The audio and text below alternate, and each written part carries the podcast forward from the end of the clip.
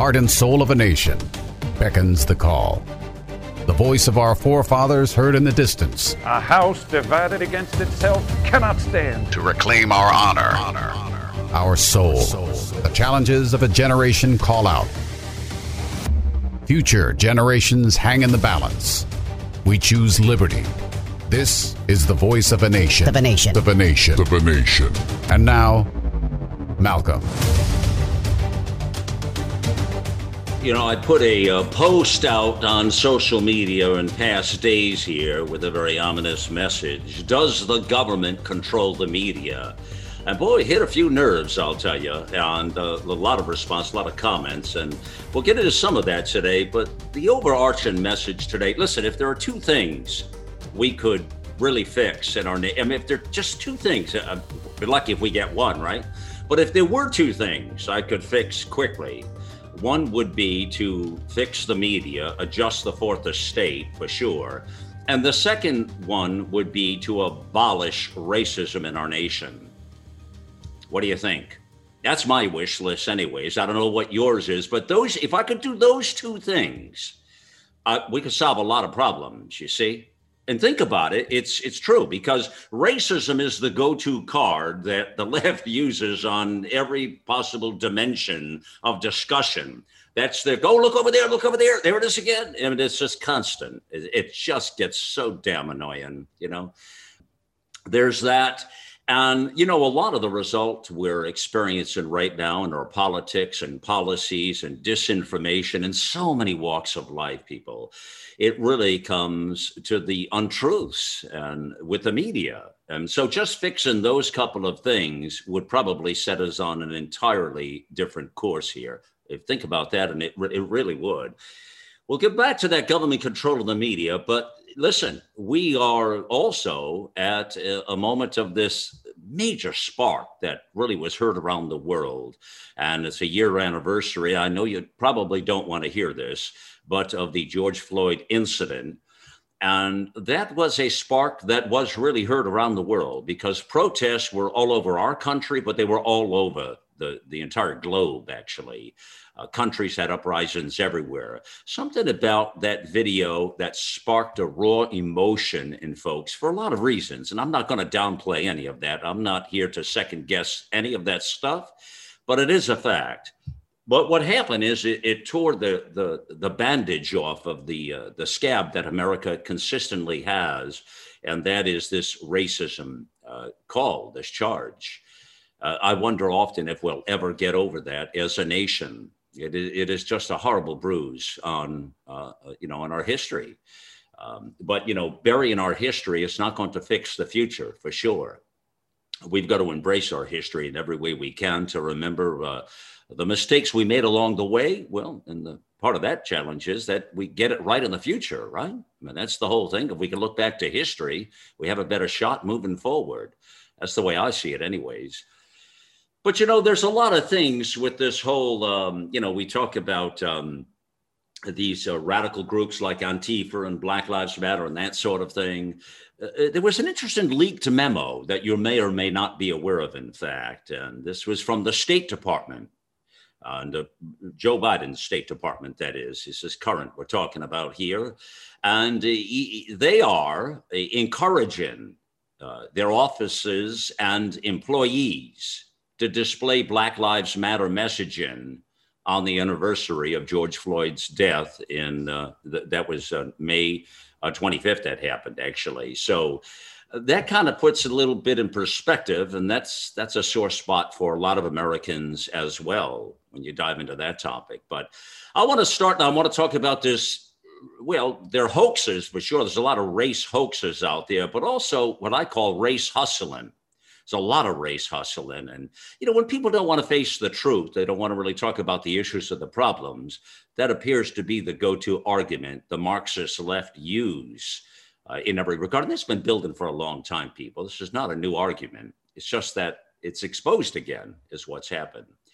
I want to open the program up here and bring on a gentleman for the first time. Berny Jacques is here, and he is a great Black American, and he is was a, an appointee. He is an appointee for Governor Ron DeSantis in the great state of Florida uh, to the Judicial Nominating Commission.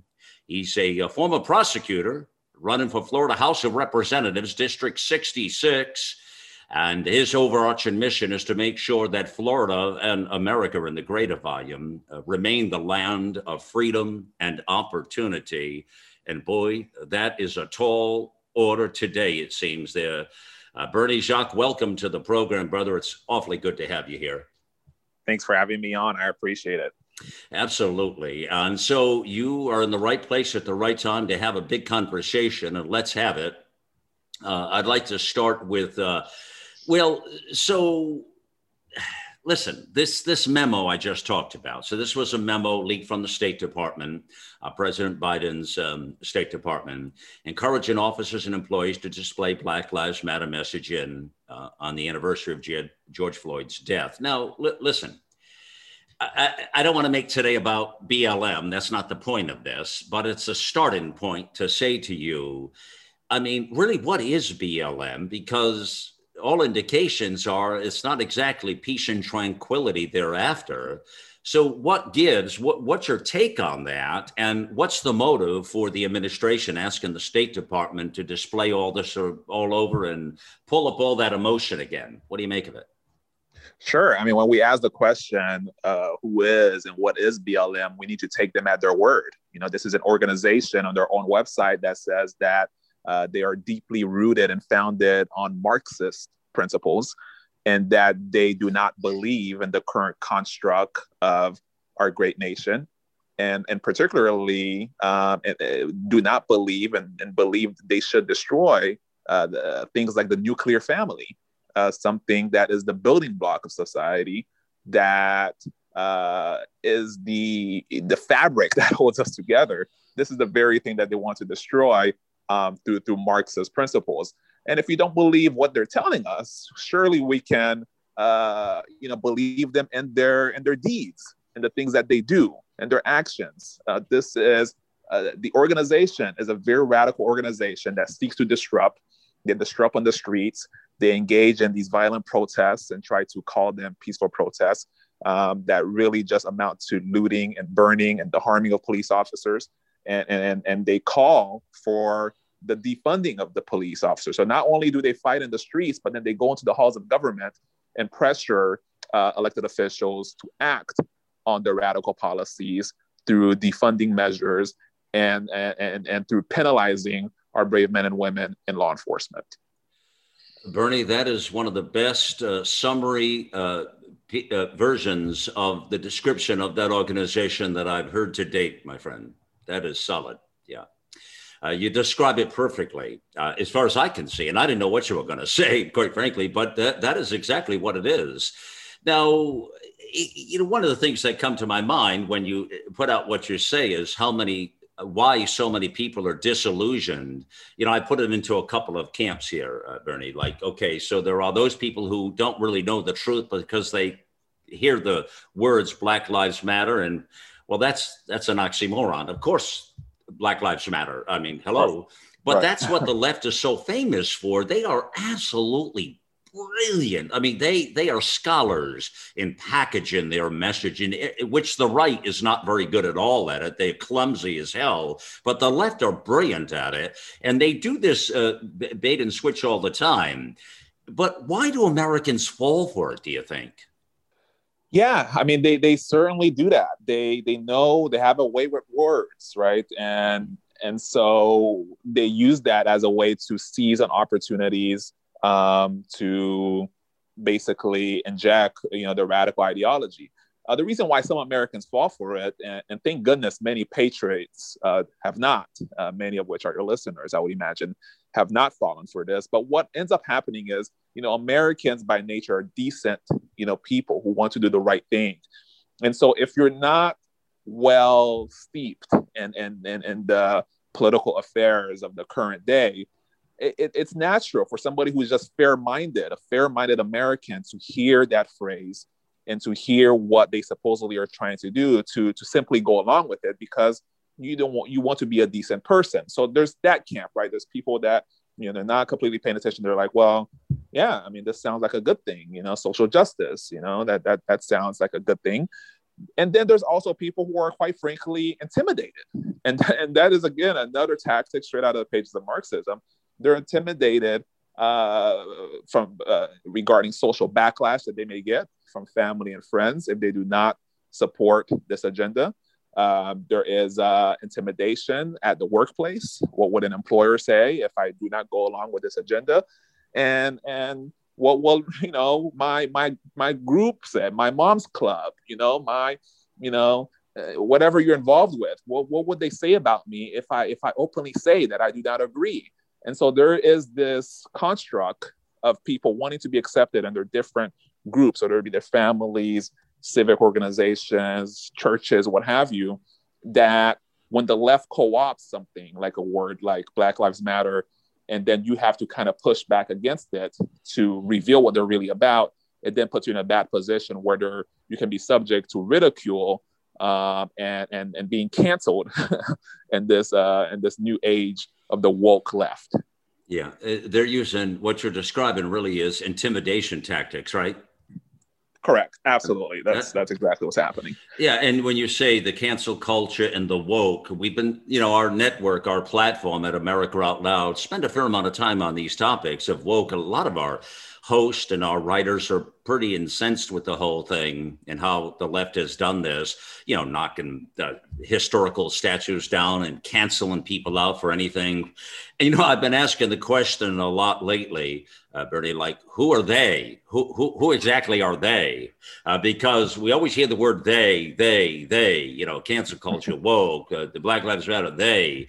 And I, say, I keep asking, who are they? And do you who who do you think they are?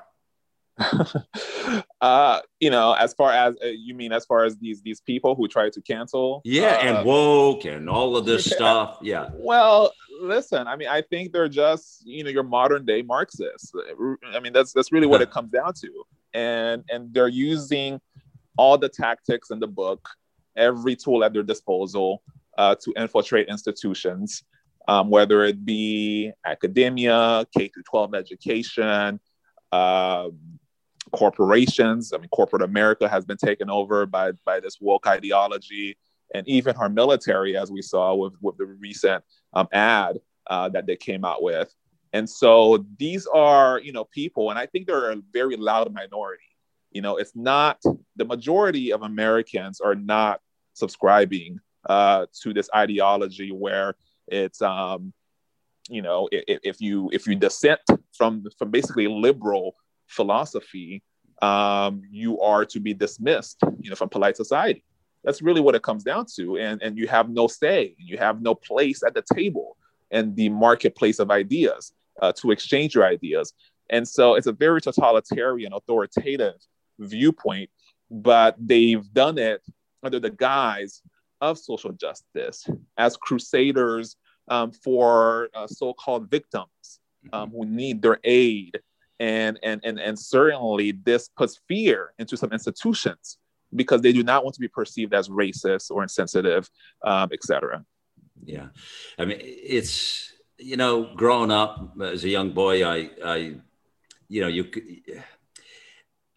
I had thought that we were making progress in our nation against this ugly, ugly scar of racism. I mean, it is absolutely despicable.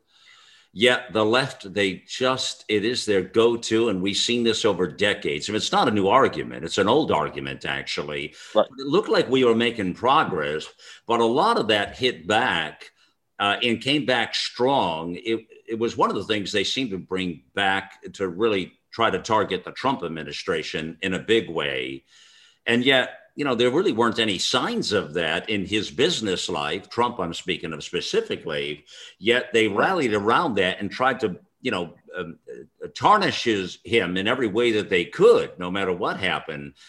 And since then, we are really headed the wrong direction with all of this, including critical race theory and all the things that are happening here, and then these race hustlers and the hoaxes out there. Mm-hmm. Um, you, as as uh, understanding the political environment, um, how in in how how incensed are you as a Black American yourself? I mean, I, I can't I can't speak for you, but certainly you can. How do you, what is your sense and how do you feel in your soul with this sort of debate and conversation that's going on and that we never seem to get over this thing? Very incensed. And here's the and here's the thing, Malcolm. You are correct. We actually have made a lot of progress in this country when it comes to race relations. Imagine, if you will, there are literally people alive today, right? There are people alive today, alive and well, who were around when they had to drink from different water fountains because of their color of their skin, that had to attend different schools because of their color of their skin, um, had to sit at a certain part of the bus because of the color of their skin, and yet these same people, you know, got to uh, or, uh, got to be around to see a black man who, mind you, I didn't agree with. I think he was a lousy president, but got elected twice in this country, and we're supposed to believe that this is some kind of a racist country I mean, the, the, the, the, immense amount of progress that happened in a short period of time is actually a testament to how great our country is, that so much progress was able to be made. And the fact that, I mean, you look at all sorts of categories. I mean, people have, the, the, races have been living together. I mean, you, even a thing like uh, interracial marriage is an all time high, right? When there was a time when, you know, people, you know, that's not something you would do and and but yet we're we're supposed to not believe our own eyes um, as to what's happening in the country and supposed to automatically believe that we're somehow living in the 1940s and that somehow uh, there's uh, institutionalized racism happening when in fact it's not. And so th- this is the this is the issue with the woke left. They want to have an altered reality um, that is divorced from the current reality because for their ideology to thrive, there they need there to be victims, right? If there's no victims, there's no reason why mm. a big government should be coming to save the day. Why do we need them if there's no victims, right? So people have to feel victimized and feel that there needs to be some kind of a savior um, coming from a centralized government and uh, to to come settle the score against um, others, uh, uh mind you, based on their color of their skin, which is a complete regression of where we've come from. Mm, wow. You know, you say the left need victims, and let's think about that a moment. Uh, I think Berny just hits a, a spark for me. Um, so, if you, and, you know, we, we use this word Marxist a fair amount these days. I've been using it for quite a while because I've seen the writing on the wall. Uh, but I'm afraid we got to be careful too because sometimes you know we use it so much that it just blends in like well it's just another word you know but yet a Marxist mentality is really I mean that is really not any part of what America stands for and what it is.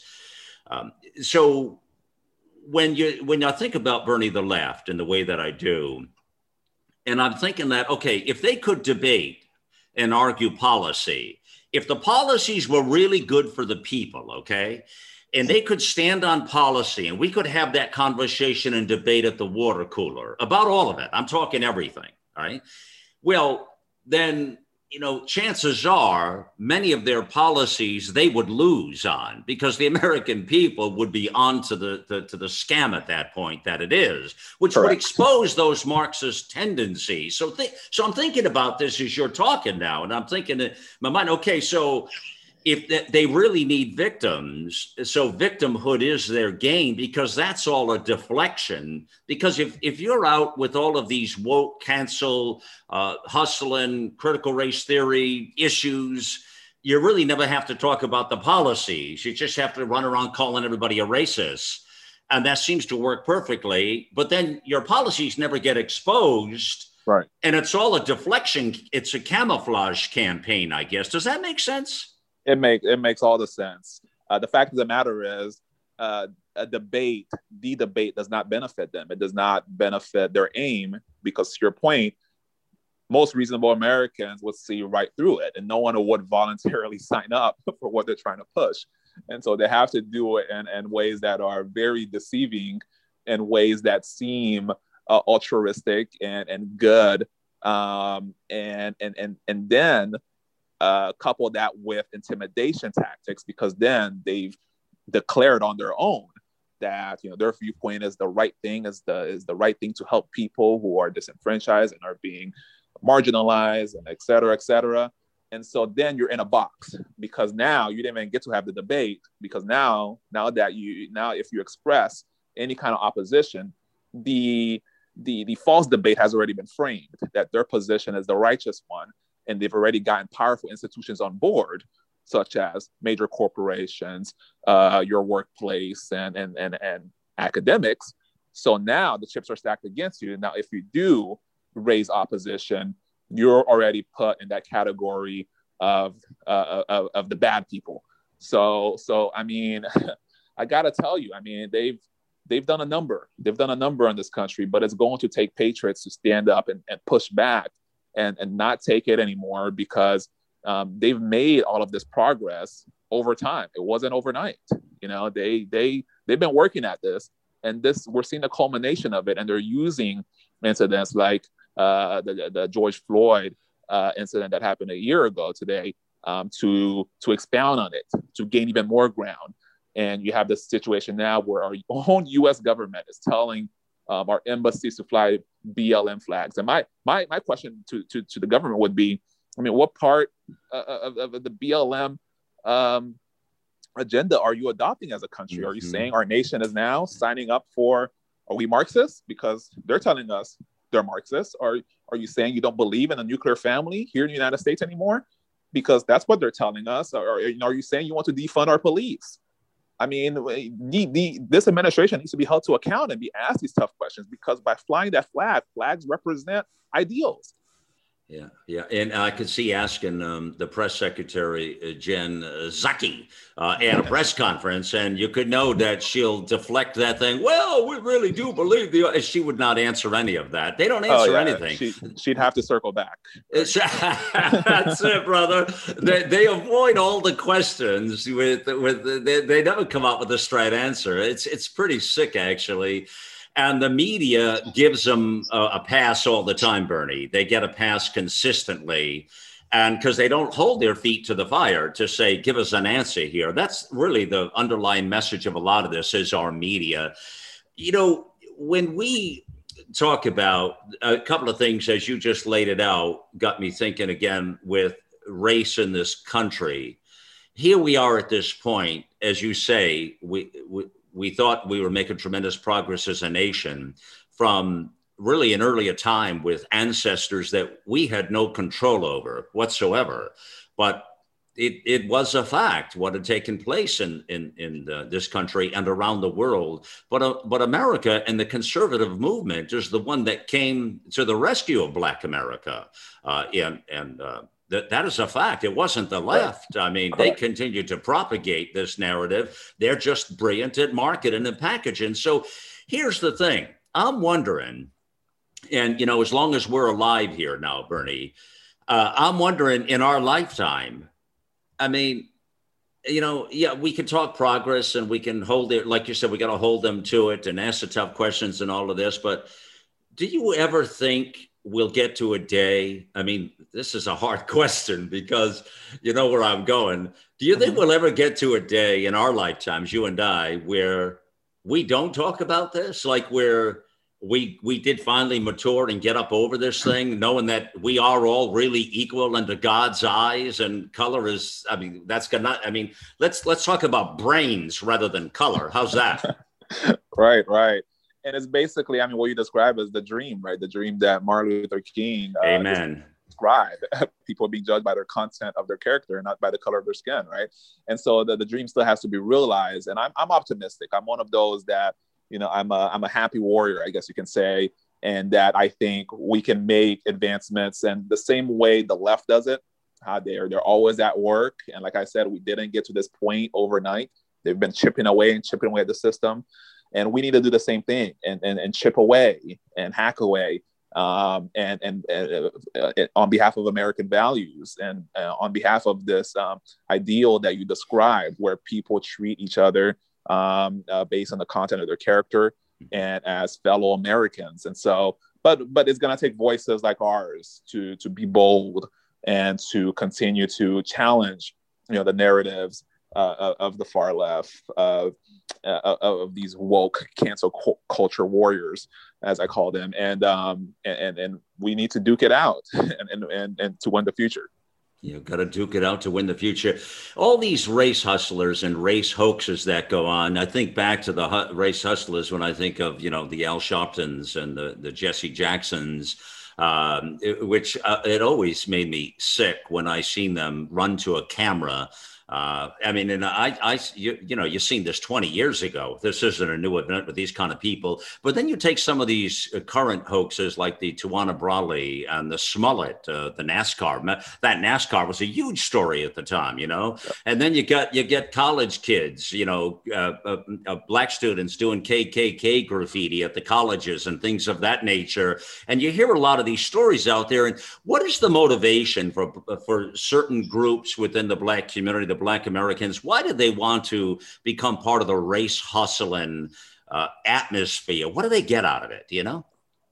Man, I wish I wish huh. I could tell you. I mean, because I it, it's something that puzzles me as well. I mean, I can I can speculate. I mean, there is um, one one common sense explanation could be a profit motivation for some. Um, it, it, it, pays and it keeps you relevant for there to be um, controversies regarding race, and and then you are the the go-to guy or gal that comes to the rescue, and you are the point person, and you get TV gigs and contracts and book deals because you are uh, somehow the authority on race and the leader of the blacks, you know, because um, you know, but yeah, but it's a it's a race hustle as you mentioned, and so that is exactly what it is. I think, I mean, I think there is an industry that supports this kind of thing. And it's not to say that you ignore when injustices happen, but not every situation is a racist situation. And when we do that and approach it like that and make it seem like every little slight that happens to a minority is a racist situation, it does a disservice to when a real situation will occur.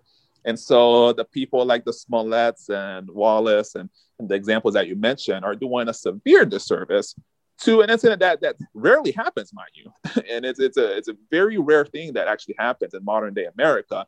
But um, in the event that it does, it, it, it is going to be like the boy who cried wolf because th- these people will never miss an opportunity um, to paint something as racism, even when it has nothing to do with race in our in our media uh, outlets they capitalize on all this because i guess what they do bernie is they sensationalize it all because you know they we always said i mean it was always said to us as kids that bad news is what seems to sell.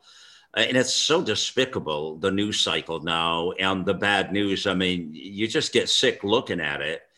And a lot of people they just glance at the headlines and the headlines are always charged. They're really charged headlines and most people never read the content. They're just looking at headlines because that's all they really have time for or don't really right. want to bother into the weeds. That's a real problem, isn't it? It's a it's a huge it's a huge problem. I think the old phrase is if it, it bleeds, it leads or something like that. That's no, that's yeah. exactly it. That's exactly right. So so yeah, no, yeah, the, the media is, is completely complicit, of course, with these uh, highly charged uh, headlines and and again, I mean, it, it, it does a disservice to the conversation and to the discourse. And it just make it's it's it, it, has very severe negative ramifications mm-hmm. for youth in particular. Because if you know you talked about critical race theory which is complete garbage uh, marxist ideology being brought into our schools. Our governor here in florida has vowed to stand against it. And as state representative um, once i'm elected I'll, I'll be a strong ally of our governor to make sure that this does not appear in our schools, no matter what name they try to bring it under. But again, this is teaching you know youth to hate each other again based on the color of their skin. So if you have uh, you know just to kind of summarize in a simplistic way, um, in essence, after a lesson in critical race theory, um, the black students are looking at the white students just because they're white as oppressors, and and and and and the white students are asked to believe that just because somebody is black, a kid's black, that they're automatically some kind of a victim. And, and when you go throughout life like that, it builds resentment. And it also uh, it starts fulfilling a prophecy basically that you were told you're a victim. So you start thinking you are actually a victim. So you you you you limit yourself. You don't try different things. You don't go into different in certain rooms because you, you, you think that the chips are stacked against you. You think there's an institution out to get you. And it truly does a disservice to black communities um, because it, it, it's a way to mentally hold people down when you're teaching them at an early young age that you are a victim. Um, never mind all the great opportunities this nation affords uh, and, and, and, and to tell white students that they're somehow oppressors for nothing they had nothing to do with. Their children mind you. And it, it's, it's disgusting. It's sad it, it, really is. We're finally starting to see some of this indoctrination in the school system. You know, we were talking about it, well, 10, 20 years ago, but we're actually starting to see more people are now aware of it. And I think a lot of that happened, Berny, through the pandemic with the homeschooling and all of that. Potentially that was a mm. silver lining, maybe. I don't know. Interesting. Yeah. Yeah, because yeah, you know, there's right. There, a lot of parents got more involved in the curriculum and that sort of thing. Now, the Biden administration is pushing for states to include this uh, CRT, critical race theory, in, in the curriculums or the Department of Education uh, will cut off the state funding. And, you know, uh, with that said, uh, it, it, I want you to comment on this. One of our writers uh, on the platform on America Out Loud, George McClellan, said this in a piece, which I thought was very appropriate. He says, Oh, okay, cool. He said, What an opportunity to cut the umbilical cord to Biden's Frankenstein monster of socialist woke incursions into our American republic. Back to critical race theory in the schools. What do you say to that? Yeah, I mean, it's um, I mean, it doesn't surprise me that that that is the stance. We need to definitely push back. I mean, states everywhere have to push back um, against the federal government. Uh, and these uh, these mandates, these uh, especially when it comes to this indoctrination, social engineering play that they're that they've subscribed to, and right, I mean this, you know, with with great trials come great opportunities, and these are opportunities for uh, patriots everywhere, conservatives, uh, true Americans to stand up and to say, you know, we're not going to accept this. We're not going to be bullied by federal government under the threat of funding, and we're going to uh, uh, pursue real education as opposed to liberal indoctrination. Yeah, that's exactly it, my friend. Last thought to get from you on the media itself. Um, and this is a, a real problem in our country, the getting any sort of truth out there. Right now, there's a full on media uh, onslaught on the American people of untruths. And we've seen this through, oh my golly, so many scandals uh, Berny, and so many things over the past many, many years. How concerned are you truly in your heart when, when I talk about the media now? I'm talking about all the newspapers, all the television, all of the, even the social media oligarchs here, all of this twisted information and, and the drip, drip, drip, drip out there of bad information. As you say, you, you know, the old theory is you say it enough times and a lie becomes the truth. How concerned are you as a public figure and one who's going to uh, run for office now and, and one who's uh, an appointee from the governor and, and uh, has, a, has an opportunity to make a real difference? Um, how concerned are you and how concerned should we be in the fact that we're dealing with really a, a, a very defunct fourth estate? Yeah, we should be concerned. It's it's reached a, a dangerous point. And and and it, the thing is, I mean, when you have a monopoly over information, um, not only through the traditional corporate media, but um, as you mentioned, through the tech giants, through social media, it, it, becomes very dangerous to the marketplace of ideas. We, in essence, now have these tech oligarchs basically acting as de facto um, uh, uh, rulers and overseers of American life. And I don't think that's what the founding fathers intended one bit they intended a republic, they intended self-governance through through through representation, not through unaccount, uh, unaccountable, um, unelected, uh, uh, you know, tech, you know, CEOs and, and and media corporate CEOs. So it's definitely an issue. Uh, there has to be policies proposed at every level of government that pushes back on this thing. In Florida, our great governor Ron DeSantis just announced uh, a bill that takes on big tech and, and the big tech giants. And, and it, it, it puts in new rules and equips Floridians and our attorney general with the ability to sue uh, uh, social media giants if they improperly censor and deplatform um, not only uh, candidates, because that was one of the big issues we saw in the 2020 elections. Mm-hmm. Uh, we saw interference from social media uh, in the, for example, the Hunter Biden story, right? Completely buried. And they basically admitted it later after the election, right? But that was a huge, in essence, an in kind donation to the Biden campaign when you did something like that and basically silenced anybody who tried to bring forth the story. And and so we in Florida have just decided that you know, if a, a candidate is the platform, a statewide candidate is the platform, uh, that social media company will be fined $250,000 per day. Mm. And if any other candidate uh, is the platform, it will be $25,000 per day. And then also, ordinary citizens also have recourse uh, to sue if they're being censored and so forth. And so I expect challenges from liberal lawyers, but this will be a good uh, test model for the nation. And hopefully, other states will follow along but and hopefully we'll get some kind of resolution to this and, and start reining in uh, what's in essence these monopolies, uh, monopolies over information. Yeah. Uh, Berny Jacques, you are an incredible voice.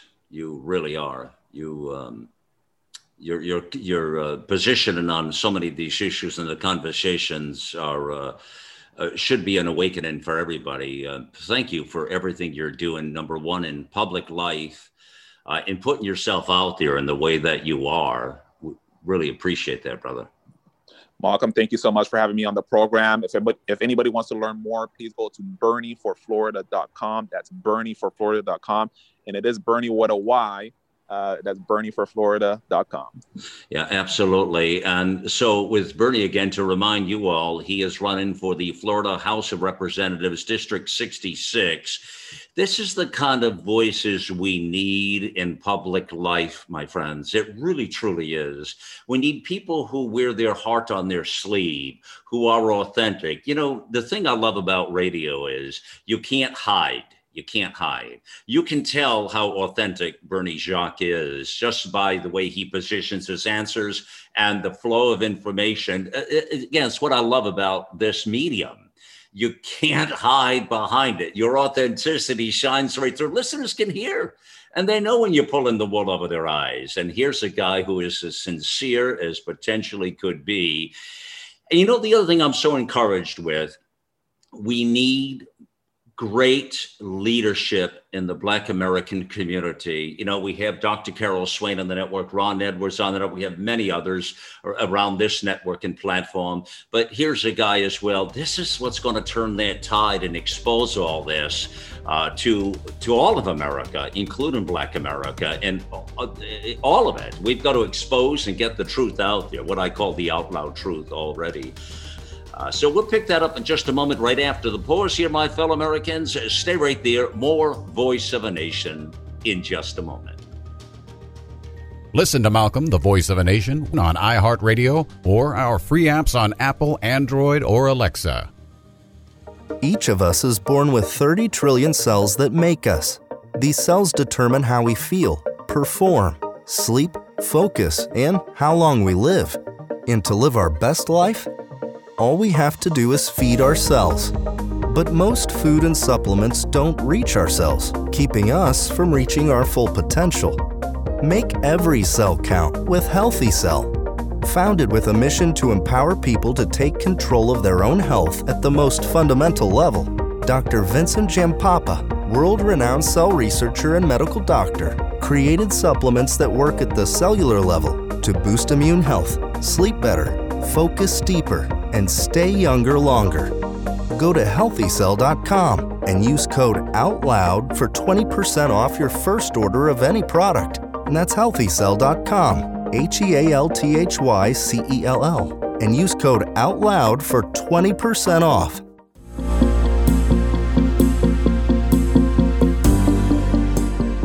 The America Out Loud family is comprised of patriots in the true sense of the word we know that if America fails, the world will fail. It is incumbent upon us to carry the torch for liberty and the Constitution to help save America for future generations to come.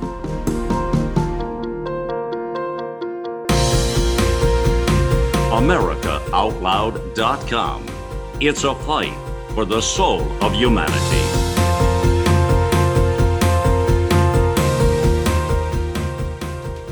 Our global experts are brilliant writers and engaging hosts on a mission of a lifetime. You'll find the latest news and inspiration on the front page of AmericaOutloud.com.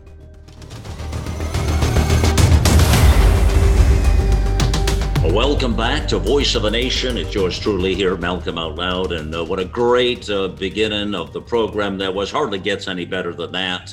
Uh, first time I ever spoke to the man, but uh, Berny Jacques, uh, a, uh, just a terrific voice. Uh, again, we need more great Black Americans standing up tall and uh, you know insisting that we have a better path forward for, for all of us. And uh, and I appreciate his contributions to this program and to the bigger national conversation we're having on this uh, remarkable moment in time.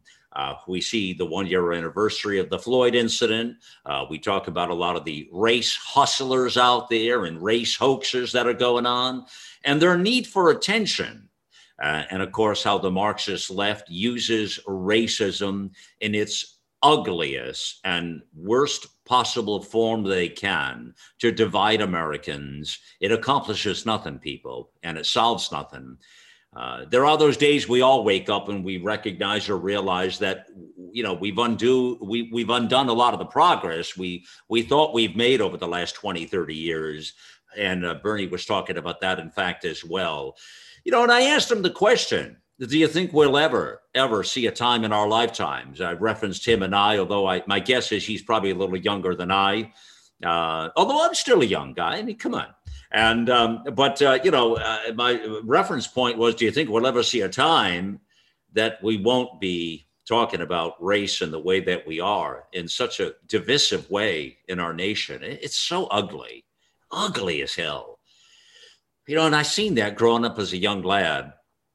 I seen a lot of that around me, and I despised it. People, I I, I never understood it and, and I don't understand it. I, I, have a hard time wrapping my mind around this this race thing. I never did get it. As even as a kid, I'm saying I never understood it. You know, we were in a multicultural school. We were never. I never lived in that division, uh, so I never seen it. You know, where separates or like well like he referenced i mean you heard berny talk about there were at one time there were there was a water cooler. We talk about i always talk about referencing you know talking at the water cooler but there was a you know a black american would have to drink out of one water cooler and a white american would have to drink out of another. That's pretty insane.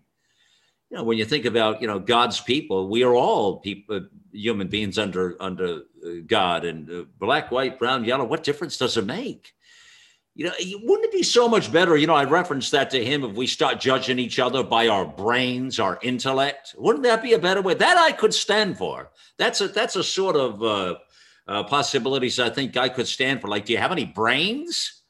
Yeah, that that I could do. I, I'd like to call out the, the the the dumb shits that way. You see, that'd be a better way to do it. I have no problem with that, people, because there are most of them are in political office.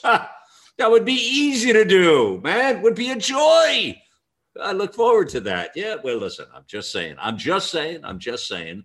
Um, it's just is such a turnoff when it comes to this whole race hustling thing. But I bring it back to the media, and I, I, I really, and I've referenced up front to you, and I wasn't kidding. I said to you, if there were two things, if I, if we all had a wish list, and we could change a couple of things in this life, what would they be?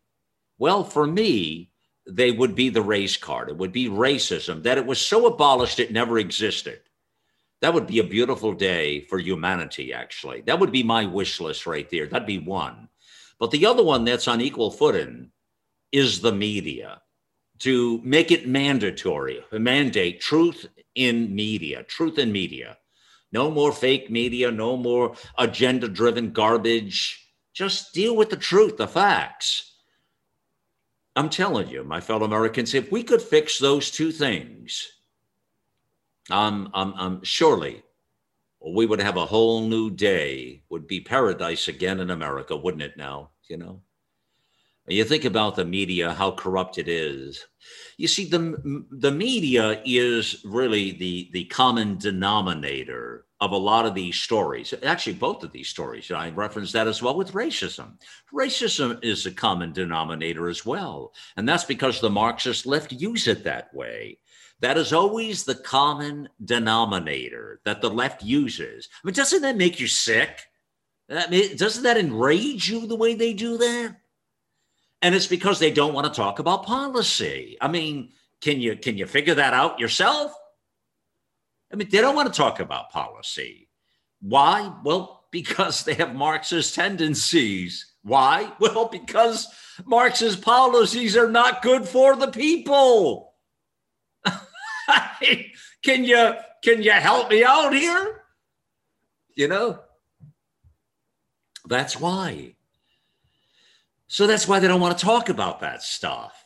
So then you camouflage it and you cover all that. It's, it's just like, you know, your, your ice cream sundae. You put all that goo at the top. You can't even see the ice cream anymore. It's camouflaged. That's their brand of racism, you see? And that's how they do it. And, and, and uh, it, it is really the biggest problem we have today in all of our circles, societal circles, cultural circles, political circles, and our lifestyle is the misreporting and the untruths in the media. It, it's uh, it's more than alarming that we're seeing this happening at the pace that it's happening, and it and it never does get fixed. And even when you see a lot of the Marxist policies come in with the new administration, this uh, number 46, and I haven't referenced it that way before. I, I didn't think I'd be saying it this soon in my life. Doesn't come across natural. I have to be truthful with you here. Number 46. Wow. Wow. But, uh, you know, a lot of the policies that the Biden administration has put forth it's uh, it's a scary, scary proposition for almost all Americans. And the ones who are going to be hit most from these policies is going to be middle America because of the, the erosion in our energy and the erosion in our economy, the start of inflation that you're starting to see now. All of these policies are going to hit the pocketbooks of middle America. It's not the wealthy. That's a joke. That's it. That's another camouflage argument the left puts out there. And that's where you're going to see the problem here in all of this. And and yet, you know, we're we're losing it. We're losing. Um, you know, I, I look at all of this as battles within a war, and of course, the war is the big picture of America. Is you know our stand grace. A lot of people would suggest to you we're we're coming to the end of our ropes that uh, America's in serious trouble. I know a lot of you listening out there really feel that in your hearts and your souls.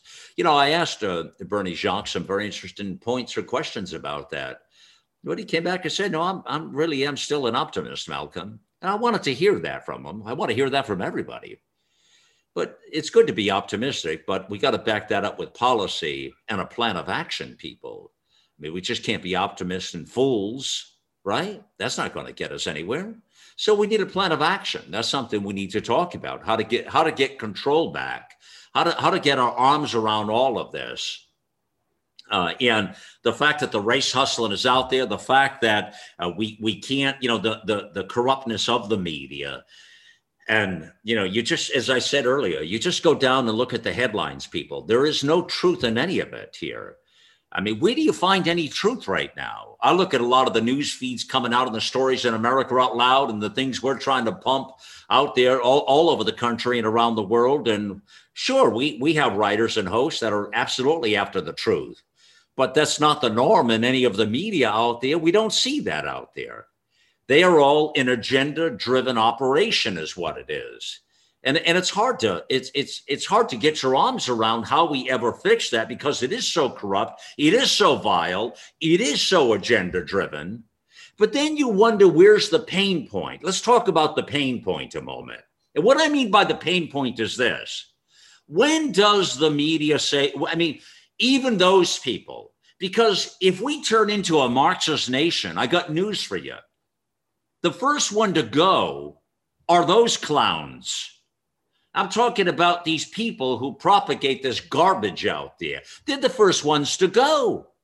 they're the ones who were going to, I mean, they're going to be put out of business. You know, now certainly the people at the very tip, tip, tip top, and those kind of people, when we say they, you know, that's those are the people in the smoky filled room who are looking at it. You know, it's kind of an Orwellian sort of thing. Don't don't you kind of see that though? It's like a smoky filled room where they are all sitting in their they and they're salviating. You know, they're, uh, they're all at their little desk, these little evil Knievels, and they've got all these computers around yeah, you see, you see those some of those movies you see, and they're watching all of us because there's cameras all over the place what we're doing.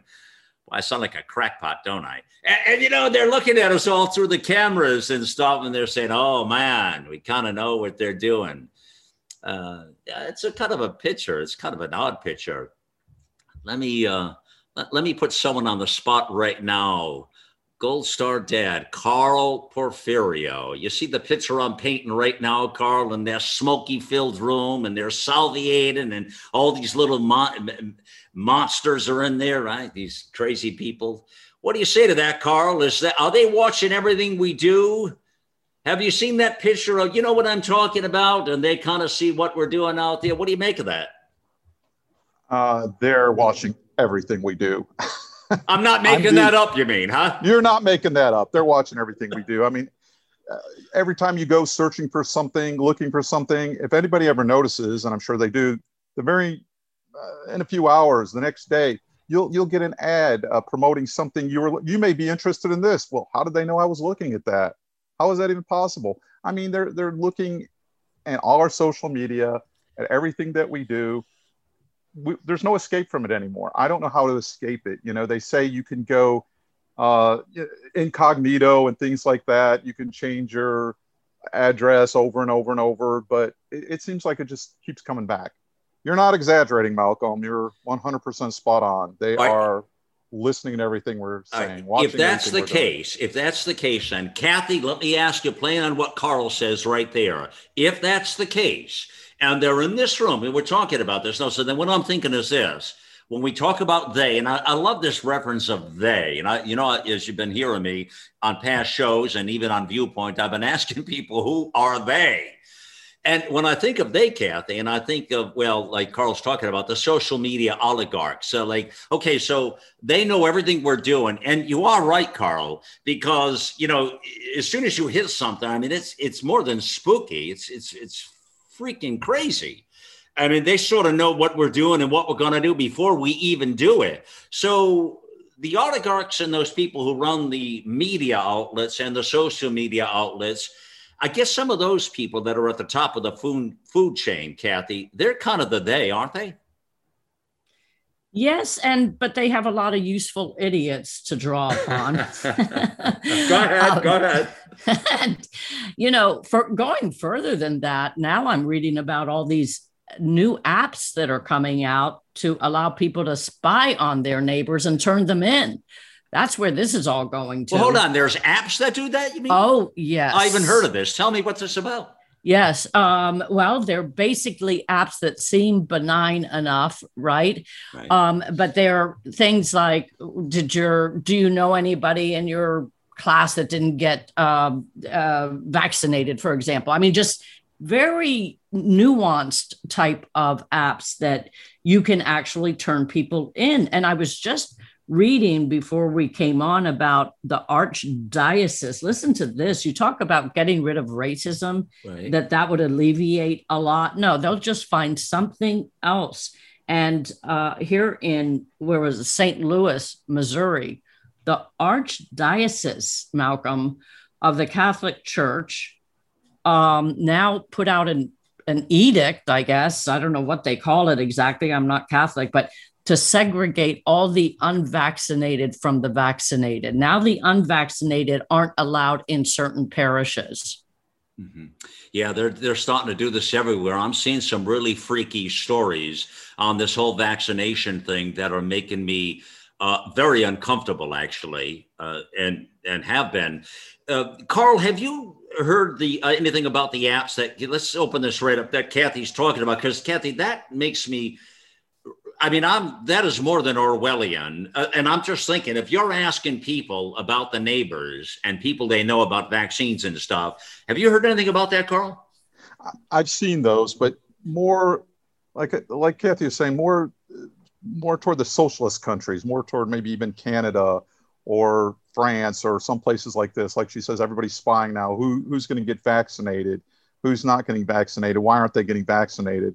Um, if you saw yesterday in Canada, they were offering ice cream to children while forcing the parents not to touch their children, offering ice cream to the children to get vaccinated without the parents' permission. Did you all see that? I mean, this is how crazy it is. These apps. So yeah. So, so then, wait a minute. You know, wait a minute. You're saying that uh, they would vaccinate the kids without the parents knowing? Absolutely. It was oh all over the internet how yesterday. can that be? in Canada. In Canada, how exactly? How can that be? So not only that, you know, in reference to what Kathy's saying about apps. So now they got these parents' names, they got these kids' names, so they know who's getting vaccinated. They know which parents were objecting to their children getting vaccinated. You know, it, it's just become this total spy country. It's, it's, it's total communism. Of course, we know Canada. You know, God save the Queen, bless her heart. But you know, they're all into that sort of thing, and they don't realize about their own freedoms uh, that are being taken away slowly, slowly, slowly, just just zapped from us. Now, back to what you were saying about the church, I was shocked because this past weekend was the first weekend I got to go. Um, and I, I, belong to a very small parish, Catholic parish, and it was the first weekend we got to take our masks off and, and sit in, in church. I mean, in church. Okay. I was shocked. I was shocked because I'd heard, I had made the comment the week before. I said, you know what, I, to one of the fellow parishioners, I said, look, I'm not coming back to church until they lift this mask mandate. I'm, yeah. I'm not sticking this mask back on my face because that's the only place I would put the mask on to go to church. And I yeah. said, I'm not sticking this mask back on my face until they lift it. And he says, and so he came out, he said, Oh, I stopped and talked to the priest. And he said, the bishops are going to get together, like Kathy was saying, archdiocese and everything, and decide what are, what is our next step. Well, I had heard, oh, I think they're going to go along with Biden. If you're vaccinated, you can take off your mask. And as far as I was concerned, yep. you know, well, then I was vaccinated. Yeah, that, I, that's what they're all doing now. Is they're doing that whole vaccination conversation here. What I want to ask Carl is if he went to confession. That's what I'm wondering. And uh, but we're, we have to catch that in the second hour here. Uh, but I wonder if he went to confession because you know he was a bad boy with that mask thing, not listening to government, uh, doing whatever he wanted to do. You know, being a free citizen, all the stuff the left hates, right? Oh man, the the whole vaccination thing is getting actually very scary now. Uh, the fact he's talking about the ice cream and the kids, uh, but I'm seeing a lot of pretty bad stories about how they're they're pushing it, and and it's happening in mainstream circles everywhere. And I, I, I didn't think it would get to this. Actually, people, I really didn't think it was going to get to this. I, I, I have to tell you the truth. I'm surprised that we're actually going there as a society and we're actually succumbing to this, uh, it really blows my mind. I mean, I have a whole lot to say about that and then some. The bigger question today is that I posed up front at the first hour with you is Does the government control the media? And you can take that question, and yes, you can also flip it. And a lot of people did, by the way. Does the media control the government? Well, that's another way to flip it. And there are some people who believe that's true as well. Uh, and I, I, put that out on social media, got a, a, crazy response from folks who had a lot to say about it. It's interesting to see how people feel about this and how passionate they are about the media and the corruptness of all of this. Well, listen, we're going to pause here after the first hour here, and we'll be back in hour two in just moments here uh, on the voice of a nation. In the meantime, get over to AmericaOutloud.com and spread the out loud truth from sea to shining sea. We'll join you just on the other side of the second hour. And friends, thanks again, always, for being with me on the mission. It's time uh, to get involved and get loud.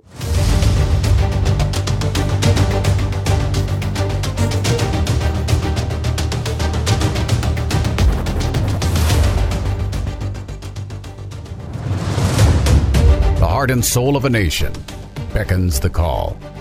The voice of our forefathers heard in the distance. A house divided against itself cannot stand. To reclaim our honor, honor, honor. our soul. soul. The challenges of a generation call out. Future generations hang in the balance. We choose liberty. This is the voice of a nation. Of a nation. Of a nation. Of a nation. And now, Malcolm. Welcome to Hour Two voice of a nation. It is Malcolm McLeod here, yours truly, and thank you again for being with us, my fellow Americans, and uh, having a conversation today about the media. And there, there are many forms of media. When we say media, we're talking, sure, you've got the mainstream media, but you've got the social media oligarchs. You've got the traditional media, and you've got the new the new world order, and you've got alternative media. Uh, you got a lot of the new alternative media sites and you probably would classify us, I, I, would imagine, America Out Loud as alternative media. I mean, I, I, mean, we don't fit into the mainstream peg, obviously, right? Right. I mean, we don't fit into there. We're not an oligarch, and we're not a social media. So I, I think we'd probably be alternative media. And alternative media, it, it is a new uh, breed and a new breath of fresh air. And I think what you're finding more so with alternative media is uh, predominantly uh, you're seeing patriots rise. You're seeing grassroots. Uh, you're seeing that uh, voices uh, feel we're losing control in our country. Now, when I look at our platform at America Out Loud, for instance, I mean, we have tremendous talent. We have, you know, doctors and engineers and scientists and uh, great authors and brilliant people, really smart people and uh, they're they're passionate. They they know that we're losing. We're losing some of these battles, you know. And again, remember, this is all about battles onto the war of saving America. And if we keep losing the battles, we're going to lose the war. And if we lose the war, my fellow Americans, then America will no longer cease to exist. How's that for a slap upside the head here today of a moment of reality, huh? Yeah? I mean, do you agree with that or you disagree with that? I don't know how else you look at it. I mean, look at all this as battles we're having. And all of these battles, they get us to a destination. And it really is. And we have to ask ourselves, what are we going to be and what do we want to be when we grow up? I'm talking about as a country. Absolutely. You got to figure we're 245 years in. We're a young, young country by any standards around the globe, right? You got to ask, what are we going to be when we grow up? I mean, you think ahead. If, if, if we could think all this way, we think, what are we going to look like 250 years from now? Hell, I don't know. I don't even know how we're going to look five years from now. You know, right now, we would all kind of say, Malcolm, we're not sure how we're going to look five months from now. Yeah, you're right. And a lot of people think we're sort of in a free fall, uh, free fall of some sort to plummet, almost like in a high skyscraper where the elevator just let loose and we're falling floor after floor after floor through the building as we plummet.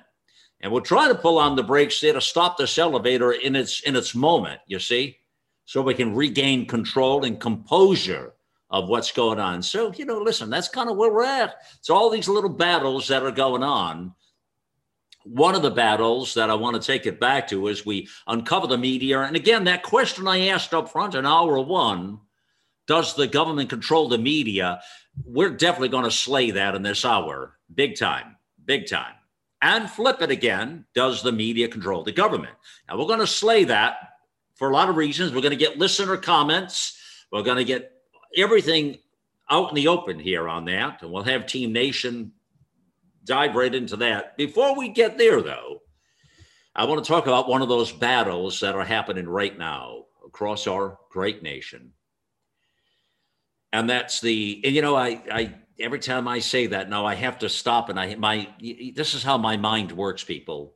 When I say great nation, you know, my, my part of my mind ask as I, and I'm in real terms, as I'm speaking to you, part of my mind ask it asked me internally, Malcolm, are we still a great nation? Uh, can can you believe that there's part of me that ask myself that uh, as I'm asking you that question? I mean, there's a mechanism in me that ask myself, are we still a great nation? Hmm. Wow. Yeah, American exceptionalism, right? Hmm. Are we still a great nation? It's another profound question, isn't it?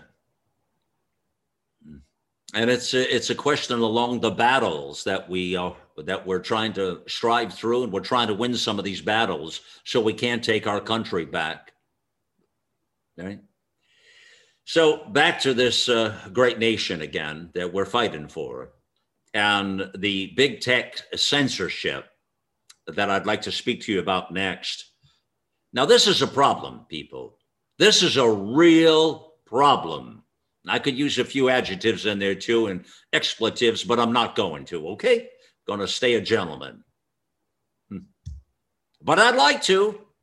I'd like to unwind. I need to get a show where I could talk like at 3 a.m. in the morning, you see, and just put a disclaimer on it. And then that would be Malcolm Unvarnished or Malcolm Exposed. Here we are. Bing. There it is. Would you tune in and listen to me at that time? but this big tech censorship bill here, I want to talk about that Governor DeSantis in the state of Florida, which has national implications to say the least, is one of the things I want to discuss with you. Before we get to that, you know, we are seeing the unraveling now of this censorship is it is absolutely Orwellian in every sense of the word. You know, Kathy was talking about just moments ago at the uh, in the program at the uh, in the first hour about uh, these apps that you're told to spy on your friends and neighbors. Call it the friends and neighbors plan, right? Where you're you're asked to spy on them, like did did like did all, are all your neighbors vaccinated or I don't know. You know, do they all like vanilla ice cream or are they racist or do they eat chocolate ice cream too? I mean, right? Th- things like that. Really important stuff, you know? Yeah. And you're going to be spying on these people now. Stuff, weird stuff. And Carl was talking about this all, all around the world where they're pushing the kids to get vaccines without even the parents knowing. How, how crazy is that stuff? But it is very Orwellian. A lot of these conversations we're having that they're they're beyond 1984. I mean, metaphorically, right? I mean, they're like, ooh, ooh, ooh got to have a new follow up to Orwell 2050. What the hell does that look like? Well, we're already seeing it in 2021 or Orwellian 2021. And a lot of the things we thought we'd never see in our lifetimes. And we're seeing it. And we're seeing it it's scary how the manipulation of media, and to be clear with you, this went way beyond Trump. This is way beyond him. I mean, you knew they were having shits and fits for a long time with his Twitter feed. You knew that because Trump was, he was just out there. He was no, there was no bad, there was, there was no cover on Trump. He just, he didn't know how to play the political games. He he didn't have the experience of being a political buffoon. He was more like a regular cat. He was a business guy. He got up there and he didn't know. You know, again, I've referenced. You always remember when Paul Ryan was pointing out to him the things in the neighborhood out on the balcony there when he arrived in D.C. I mean, he was a novice, a novice in political circles. They knew that, and and he just opened it all up and said, and, and, the thing is, and that's where I kind of got along with Trump a little bit. I mean, I could sit in a lounge and have a talk with him, or we could, because he's a regular guy. And, and that's kind of what I related to, because I do the same thing with you all on radio. I say what's on my mind. And if you like it, great. And if you don't, too bad. That's the way Trump is. I understand that. I get it. I get it. The problem in political circles, when you're in political office, you kind of can't do that. well, you can, but you can't because they, they get to you. And you see how they played the game all the way through the, the riots on the 6th and all of that, how that was exposed. And then they threw them off social media. And I'm getting to a point here. Uh, I am getting to a point. But all of that was part and parcel the way they kept firing back at Trump about the social media feed. You're being too loud. You're being too truthful. Stop putting the tweets out there. Now, I knew he was a bull in a china shop. And I can say that because China wasn't happy with him. he was a bull in the China shop. And, and, and that's what was happening. And people were uncomfortable. And the heat was getting turned on. And Trump was just being Trump. And, and you heard a lot of us people say, well, let's just let Trump be Trump. Yeah. Well, I like it when people say they just let Malcolm be Malcolm. Terrific. Why can't we all be who the hell we are, man? Right? Why do we have to be something we're not? Let's just, just all get out loud, right? Now we can still be ladies and gentlemen, can't we? Of course we can. I'll respect your opinion. Just don't step on my opinion or I'll slap you in the head. You know?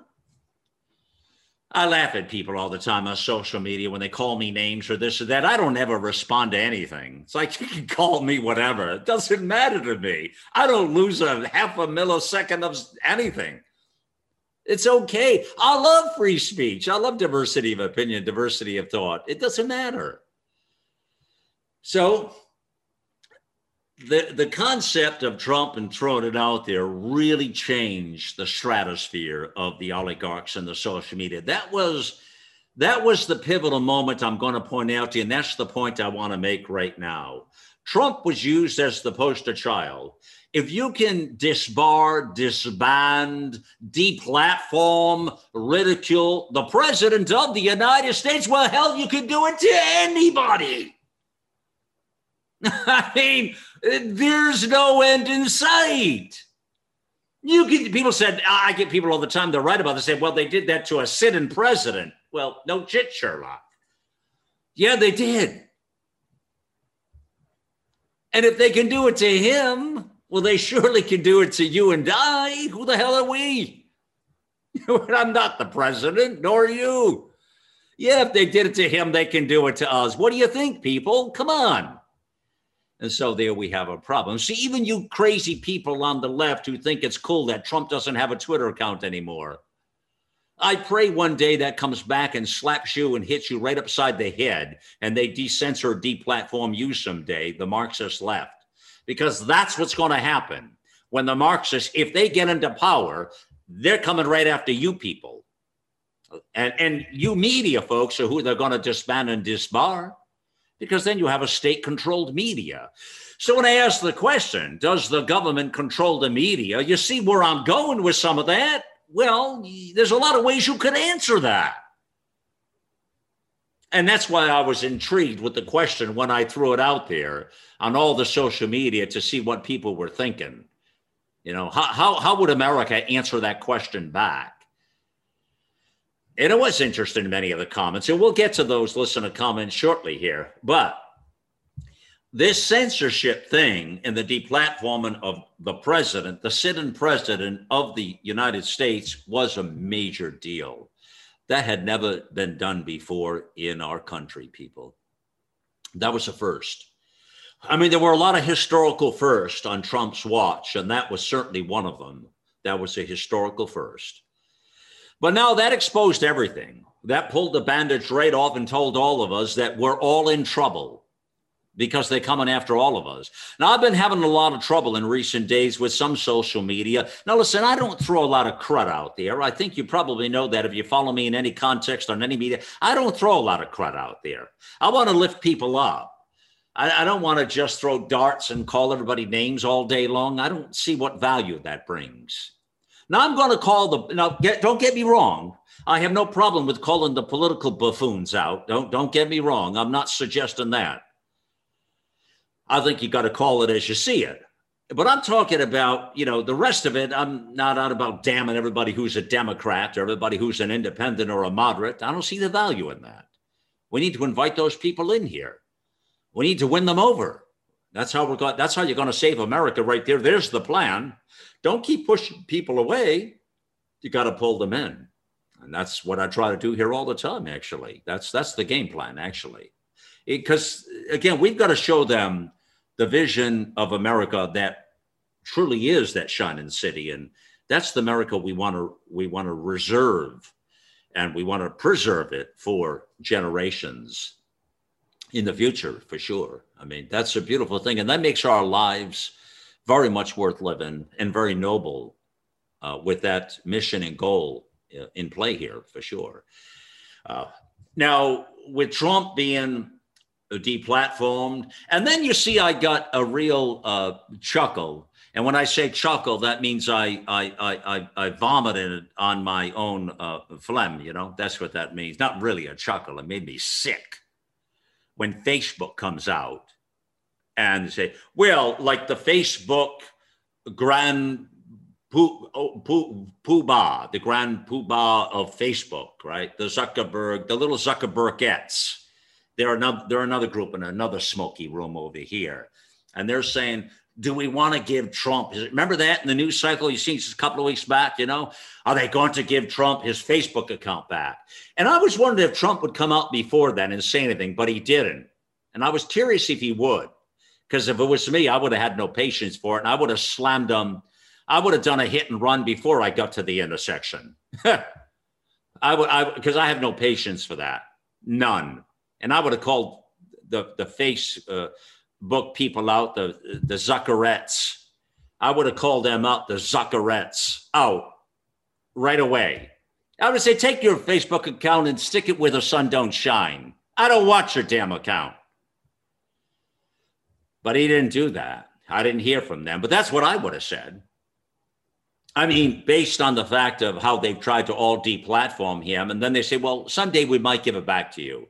We got to have the Zuckerettes decide that. Who do you, who do these people think they are? And why are they controlling all of this, people? Why are they controlling our speech and our, our press and our media and our existence? Think about it. Why and how are they doing it? You know, I mean, this stuff makes me sick.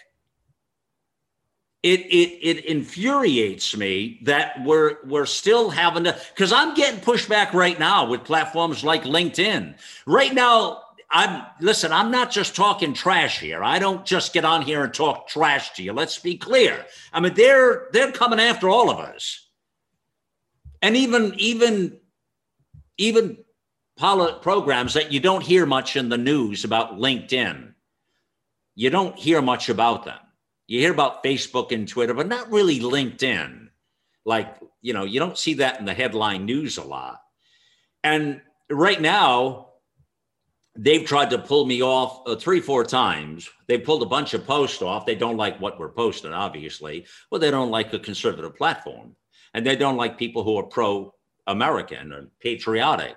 And certainly they don't like people who have any respect for Trump, surely. And so then you kind of get into their sore spot. And what's happening now is we get no notifications at all. Nobody's seeing our stuff so we we keep posting, but like nobody's seeing it. So they've it, back to the algorithms. Algorithms is nothing more than you got a screw there and you got a screwdriver.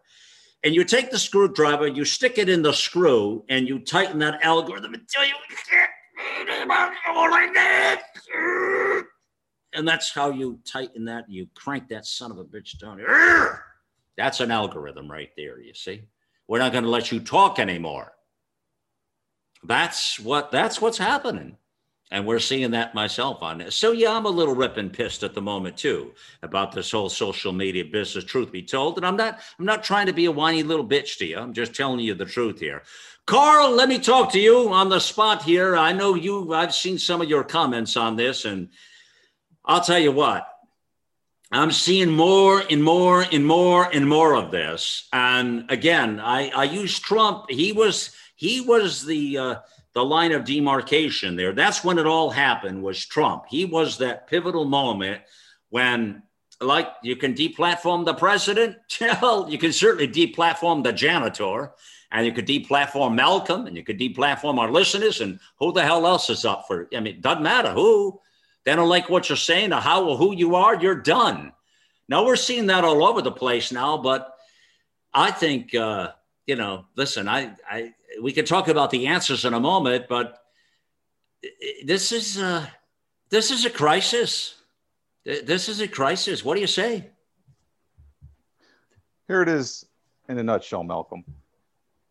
The MSN, the MSM, excuse me, they can lie better than you and I could ever tell the truth. So, us being the everyday guys, you're a big guy, but you're not the MSM. You're not you're not the biggest biggest of the biggest, right. and the biggest of the biggest tell lies all the time. Well, they can do that. They they spread it on. They tell it. when it came to Trump, when they deplatformed Trump, you know, they said, oh, he violated our rules, our rules about violence. Well, what did he do violent? He didn't do anything. That was based on based on something that was based on something else, based on something else, based on January 6th. But what did he do? He didn't get a trial. He didn't get a jury. He didn't get any of that. They just boom, you're done. Carl, that's like a great point. Hold that thought right. No, hold on. That's a big point. He didn't get a he didn't get a judge or a jury or a trial. Carl, that that is you're you're so right. I mean, is it, Carl, is this still America? Well, it's not the America that I love. You know, I'm a mature man now. It's not the America I love. Uh, it, it's the America of communism. It's the America of socialism. It's the America that they're fighting for. And you and I and everybody else on your platform, of course, we're fighting for America. We're fighting for our free America, the America that we love, the America that we grew up in. When when I was a kid, Malcolm, I learned one thing real quick. You can't tell a lie on somebody. If you say something about somebody, you better damn well have the proof. You couldn't you couldn't just go and say, my teacher slapped me upside of the head and not have any proof. You couldn't just go say anything that you wanted about anybody and get them canceled you know, and if, if Walter Cronkite came on air and he said all the things that Anderson Cooper would say about Donald Trump, he would have been fired. He, he would have been sued. The network would have been sued. They all would have been sued. There was something back then that I remember words like slander, defamation of character. You couldn't just say these things without proof. They would sue the hell out of you. But now, now I have to read something to you really quick. Okay. All right. Okay. So on December 29th of 2012, Barack Obama signed H.R. 4310, the 2013 National Defense Authorization Act. People say, oh, well, what does that got to do with anything? Okay, here's what it has to do with everybody. Section 1078 of the bill authorizes the use of propaganda inside the US, which had previously been banned since 1948 when the Smith Smith Mundt Act was passed. Now, why did he do that? Why did he do that? Why did he suddenly legalize propaganda? Mm. Mm. You know, and it's it, being used. That is a great point to bring up. I've heard that said now, Carl, a handful of times to me. That was in 2012, you say, right? Correct. Yeah. And what was that called again? The official name of that, please? Uh, the the 2013 National Defense Authorization Act. Right. Right.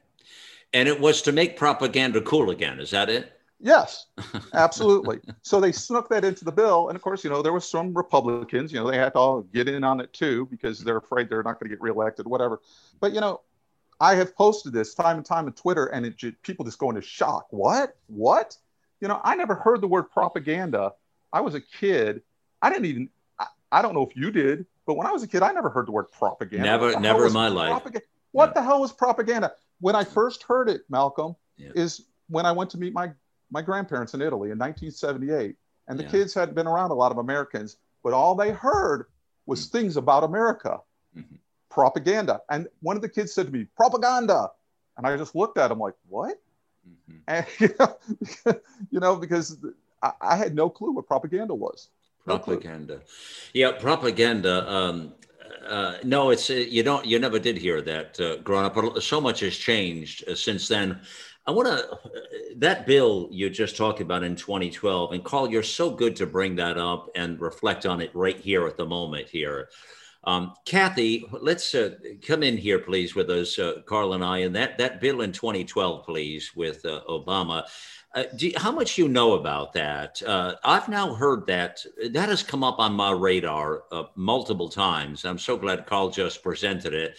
It is sort of a uh, eye opener in the fact, again, a lot of these bills that are passed and approved, America would be shocked to know what's in most all of this. Uh, we, you know, the things that are being written because it's all done in the dead of night. Nobody really knows what the hell they're signing into law, but we call we could all be assigned to be walking zombies soon enough. I mean, based on the legislation these jackasses are passing. What do you make of that? What do you know about that 2012 and Obama? And Do you remember any part of that? Yeah, actually, I do. But before I get into that, I just want to say, as a former building contractor, your analogy with the screwdriver really helped me a lot to understand algorithms. That's how I look at it, Kat. That's how I look at it. You know? I appreciate I feel that. like they're the way, tightening me up, Kathy, like with the right there, and I feel like I can't breathe. You know, let me out, man. And I, I get really incensed about it, Kathy. That was classic. And by the way, while you were talking, I did look up the app that we talked about earlier. Um, and there there are lots of them coming out now. But in Riverside County, just to give uh, give you a, a concept of what these are about, it's a mobile app that where people can take a picture of somebody who's not wearing their mask or who's doing whatever it is they deem inappropriate. They can take a photo of that person send it with their address into the government. It's it's riverside county california is where this particular app is located but yeah they definitely exist. So to get to to, to what carl was saying and i just loved uh, what he had to say and i'm you know i was familiar with that by the way but have not heard too many people talk about that and i'm so glad he bought brought that up because Yeah. i'm hearing now and i'm going to have to do some research on this malcolm uh, the ndaa is in the news right now and i'm not sure exactly what part of it is making news but i'm going to have to do that research because that's interesting that that Mhm. that uh, the particular item that he's talking about as far as propaganda goes was in the NDAA. I'm I, I'm surprised, but I do want to put a little bit of positiveness uh, into what this whole discussion is kind of about because as you know and i know you're always shocked when i tell you i was a flaming liberal um, in in Kathy, california stop. You make me sick every time you say that. I have a hard Well, time wrapping that around my brain here that you were a flame. And, and you don't even just say liberal, you say flame in front of. And that tells me, oh my God. well i was highly indoctrinated Wow. So that's how good they are. But here's the th- and I was brought up conservatively. So now I was very young, obviously, but but it, it it's it's perfect because I really do know how these things uh, work Okay. and how right. successful they can be. But the good news is this, and anybody who studies the socialism uh, uh, to to communism, when it becomes the full blown communism, there's something that occurs in between there, and that is that all the liberals who have been indoctrinated slowly start waking up, as I did uh, many decades ago, though. So this is not a new thing for me. But what happens to them is that they feel so lied to and so cheated and so scammed that they are the angriest of all that turn against the left. And liberals are quite different than the left. Everybody uh, needs to really make that distinction. Liberals just want to help their fellow man, the left wants to destroy them. So, as yeah, a there's a difference between the Marxist left and the uh, Democrat liberal, you're saying. Yeah. Correct. Yes. Good And, and. I was a Democrat flaming liberal. okay. So, So you were in the middle. yeah, I guess you could say that. Um, but here's the point Go ahead. is that, and this has been proven throughout history as societies move from uh, from socialism to that real hardcore communism, is that the liberals are the ones that get thrown into the gulags first because they are the angriest and they um, they fight back the hardest because they feel that they've been so lied to. And just to give you a quick example, this just happened to, uh, if you recall, that Vogue editor, a gal who had come up the ranks and finally became editor of Vogue. And I think, I believe she Yeah. was in her late 20s Yeah. a very young woman, very liberal minded, obviously, and uh, a post came up that she had had had put out there when she was only 17 and it was racist in nature Yeah. uh, and uh, well what isn't anymore but it was but it i believe it used the n word I think I remember this. Yeah. Yeah. and yeah and they got rid of her Yeah. Okay, I guarantee if we were to get her on the program, Ooh. she would be so angry. Mm. And have a lot of things wow. to say. Well, let me say this. I'm, that is a great point to bring up. Number one, I want to charge you with getting her on the program here. Number one, Kathy. Number two, you know, I just got a great idea actually, uh, and I, I, need to put it out here right now for listeners. And you've now reminded me again about the flaming liberal thing, and that's very, very fascinating. I want to start an action plan, Kathy, and have you help me head that up about how to attract the Demo- the left, Democrat left. The, that's exactly it, what you would have been, not the Marxist left. Now, there's a difference here, which you've just pointed out very, very well. How do we get more of the independents, moderates, just left of center, the, the liberal Democrats. You know, we have there's no problem. America has room for that. America has room for Democrats, Republicans, left of center, right of center, center, all absolutely people. Again, please understand. This isn't, you know, our way or the highway. It is when it comes to Marxism and communism and America conservative constitutionalism.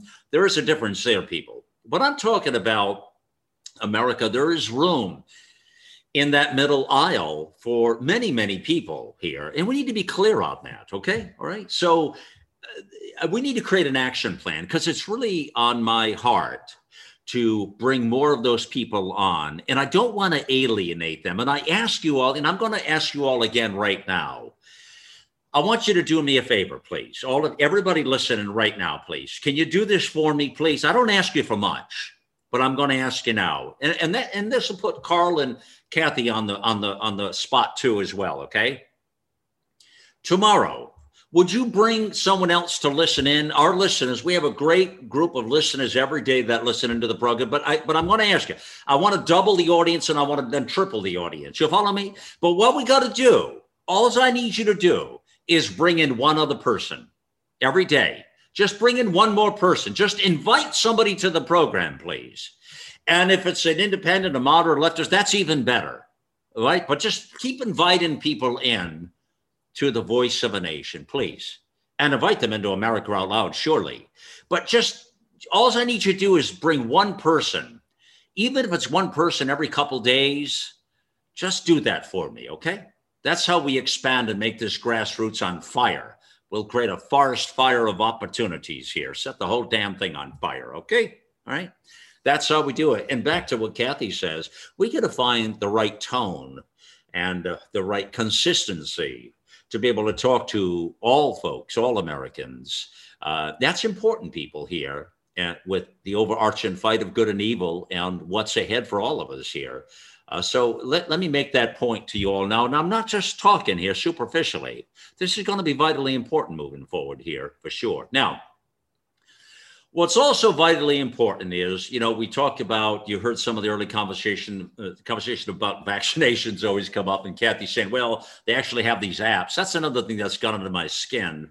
I want to expose some of those apps, Kathy. Make a note of that as well on the backside, please that I want to expose some of those. I wonder how some of those are not deplatformed actually and thrown the hell off, uh, or at least why we don't expose them to the American people who these, uh, um, you know, these horrible apps are, these organizations who are doing this. Um, it's important we expose all of that.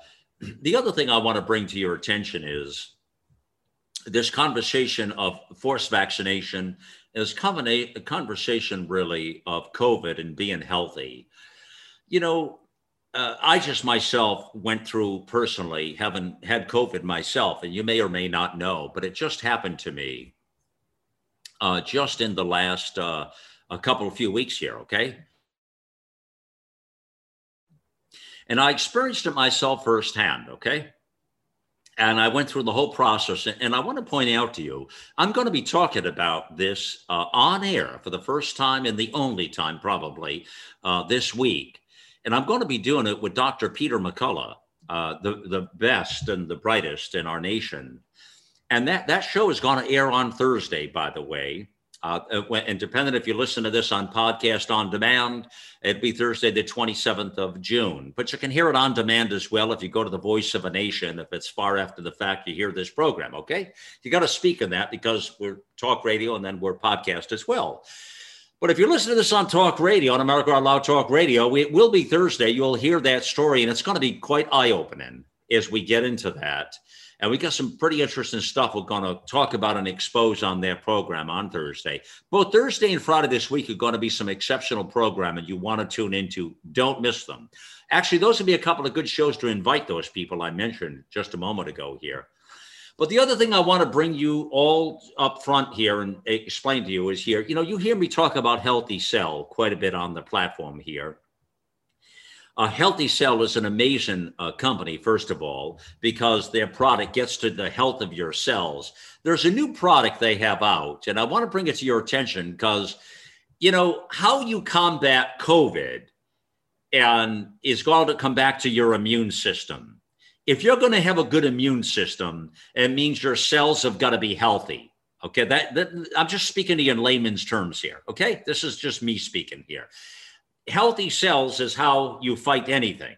It's how you, I like, I don't normally ever get sick.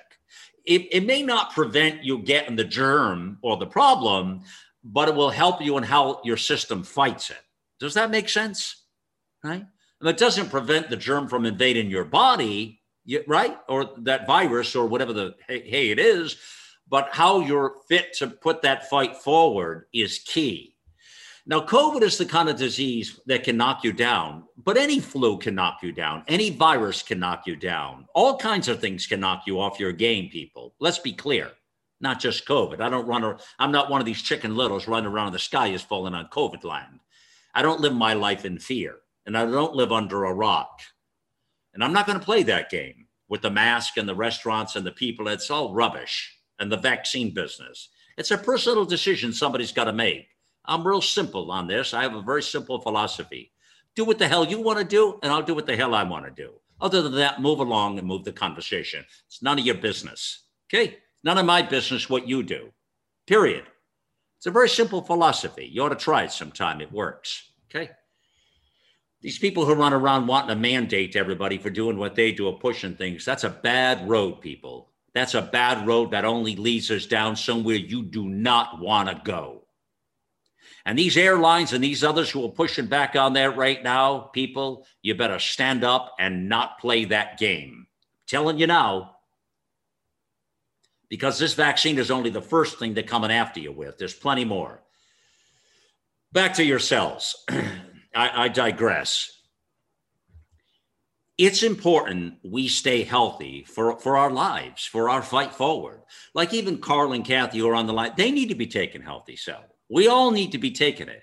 But there's a new product they've got out, which I think is absolutely amazing. You remember when this COVID thing started to talk about? You started hearing about the uh, elderberry and the zinc and all of these, uh, you know, the euthanasia and all of these, the D, vitamin D and A, and all of these things, because what they do is they improve your immune system and it helps you fight off these viruses and germs and diseases that you can pick up. Let's face it, you know, it's the way it is in the world right? You don't have to be a germophobic to get this stuff. It happens, okay? So having a healthy immune system is important in layman's terms. Okay, you all agree with that, I hope. And your, the health of your cells is vitally important. That's where healthy cell comes in. The new product is for it's called Immune Super Boost. Immune Super Boost. It's unbelievable. It's scientifically Nobel Prize nominee Dr. Vincent Giampapa, who I'm going to get on the program, by the way, here at some point, I promise you, to talk to us all. He is the guy who really, the founder who come up with all this stuff. And uh, this new product has got all that stuff in there to improve your immune system. So it's different than the main product because it's called Immune Super Boost.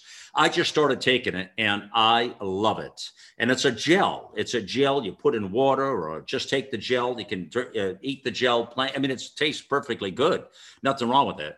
Uh, it's berry flavor and different things like that. So, but again, you take the gel or put it on something but it improves your your your immune system and your health of your cells is the point here so anyways i made my point you make the decision for you. Here's the message. When you hear the break just now, you'll hear a message. All of our listeners, only our listeners, get 20% off your first order. Just our listeners. It's a special. Got to use the code out loud.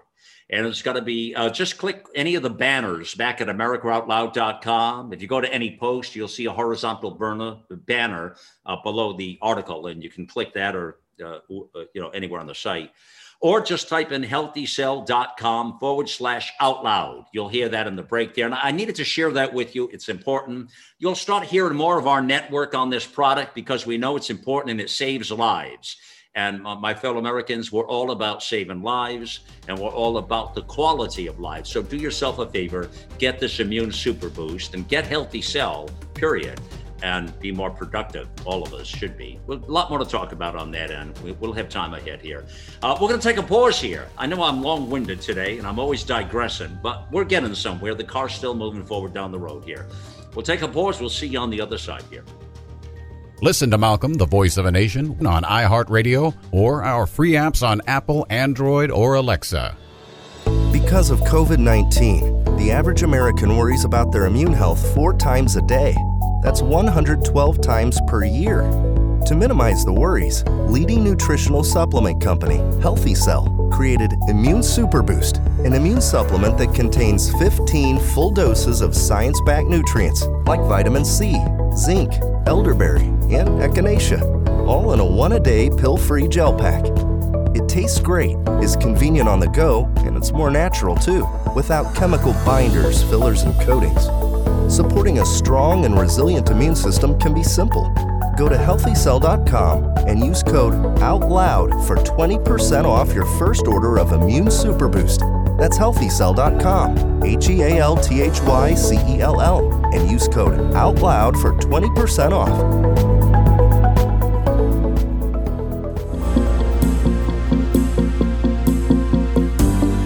As we celebrate our five year anniversary, America Out Loud has expanded its mission through a newly designed website with a host of new contributors, all carrying a vibrant message of hope and survival for this country we love. AmericaOutloud.com. Together, we'll secure the future for generations to come.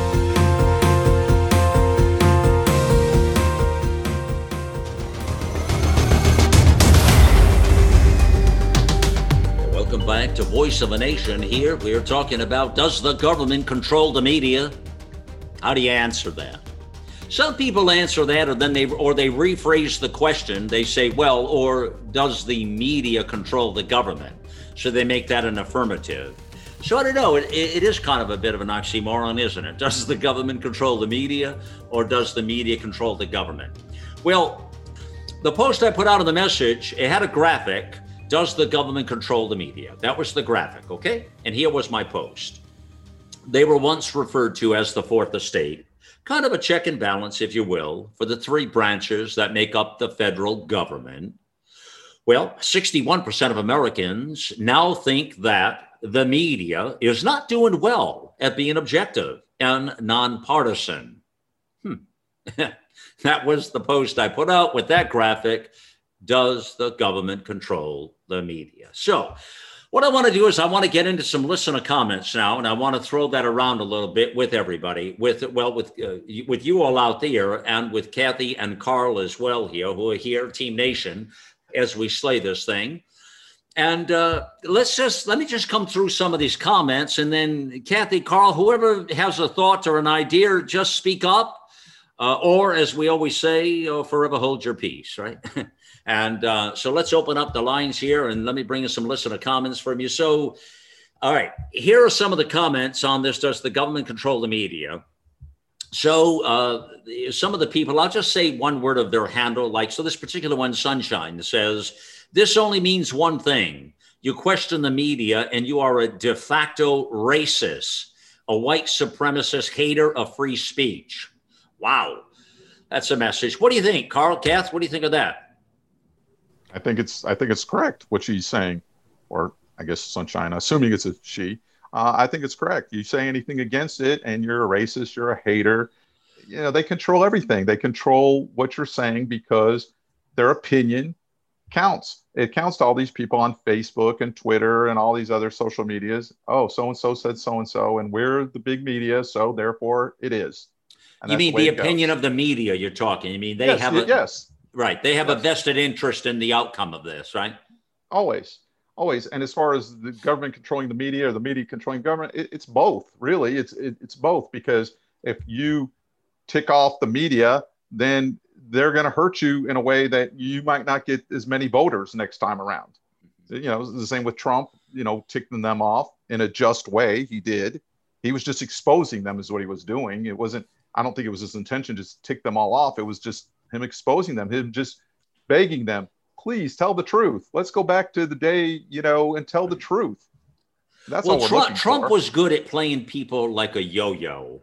Uh, so uh, what he would do, I find, Carl, is he would throw comments out there, and uh, he would he would just you know he'd throw these like one-off comments. And sometimes I think he did it. Kathy, don't, don't you think Trump did that sometimes just to get a rise out of people? Well, first, I'd like to call Carl a sexist for thinking sunshine is a she. oh, that's true. That's true. In today's Case world, that point. could be yeah. Case yeah. point. Well, uh, so to get back to your point, um, we've talked on the show before, Malcolm, about um, that the fact that uh, Trump is pretty much, in my opinion, our modern day swamp fox, and he does things that are just not the norm. And some of it I think is intentional. And I think others, you know, he does, I don't think he realizes he's walking into a hornet's nest. Uh, but he shouldn't have to care, is the point. And even even even talking about this means that we've been conditioned to believe that everything we say isn't allowable. Mm-hmm and it bothers me a lot because uh, we shouldn't care what Trump says. It's more important what he does, in my opinion. Well, all this is very Orwellian, to your point, Kathy. It truly is. It's Orwellian. I mean, yeah. it gets it's uncomfortable. It's uncomfortable uh, because of it. This other uh, uh person here, Kathy's concerned mom is her handle, says I would not say entirely to the question I asked there. My guess is the arrogant globalist who seek to rule the world are investing a great deal of money to control everything. What do you say to that, Kat? Oh, she's absolutely right on. Concerned mom is uh, knows w- what's going on behind the scenes. Yeah, these globalists, they they have an agenda. There's no question about it. And part of that agenda is controlling the media so that we do get propagandized properly. That's what we're seeing going on. Yeah, uh, another one, G- Gooberry, I guess it is, says uh, it's everywhere around the globe. Media is controlled by the government. So they're saying the media is controlled by the government, opposite of that question. Is that true or false? Uh, yeah, I think it's very true. That, Absolutely. That, so you think is it? Well, let me ask you this now. Let's get because a lot of people brought this up. Is it the government controlling media or the media controlling government, Kat? Well, that that's actually being answered as we speak by a lawsuit that was uh, brought by Dr. Shiva, um, and okay. and and he's out of Massachusetts. For those who don't know, and he ran for office and and felt like there was cheating going on, and so he started uh, this big lawsuit. He was he was banned from Twitter actually in in the midstream of his campaign, mm-hmm. and so he took it upon himself. He's otherwise known as the father of uh, email, also by the way, just so people know. Kind of, I mean, the guy is just brilliant.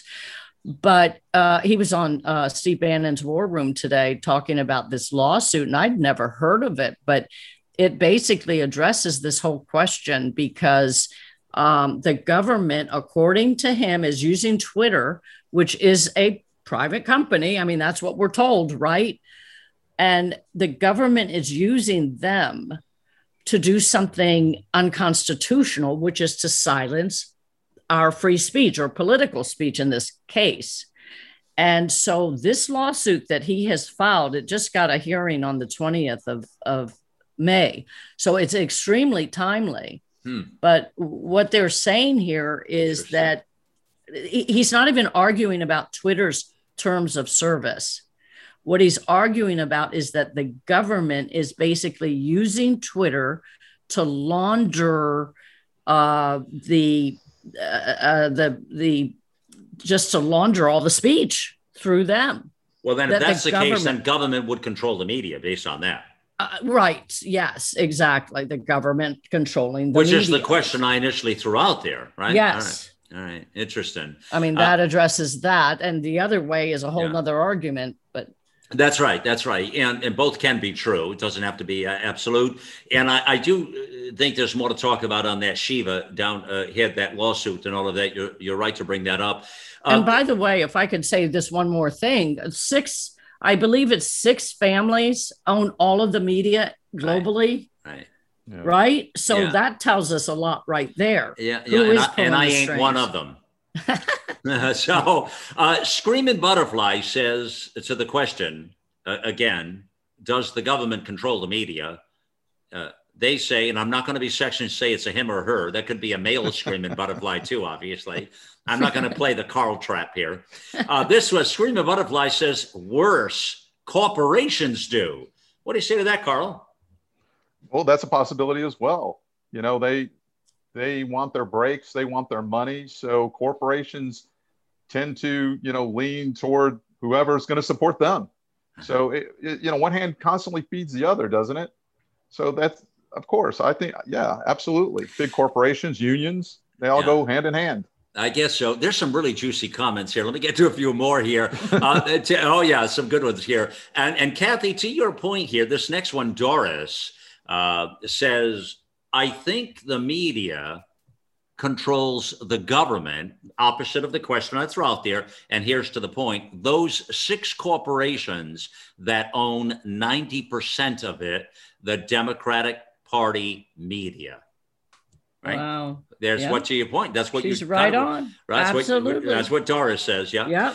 Uh, Good another going, Doris. I agree. okay. Another one says the Democrats do. To the question again, does the government control the media? The said and uh, another one says, oh, here we go. Bl- Blunt says um, George Soros and his money does with the help of government.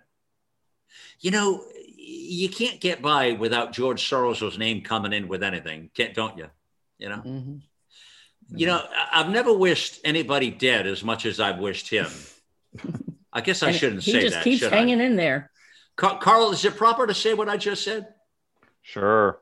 Uh, Forget I him said it. But- Let him go. No, I mean, you know, it, you know, you have to recognize evil where it stands, and, s- and some people are just plain old evil, and you know, Mhm, mhm, wish them dead, wish them well. You know, I say, take them, mhm. take them away, God, take them away. Take him. you That's know, a better way to say it. Actually, he's what like a Send him to a happy place, but take him away. happy place. He's what like 120 years old. Yeah, he's, like he's actually late 80s. But yeah, and and when you say a happy place, Carl, is that a place where you got a little fire just underneath your ass?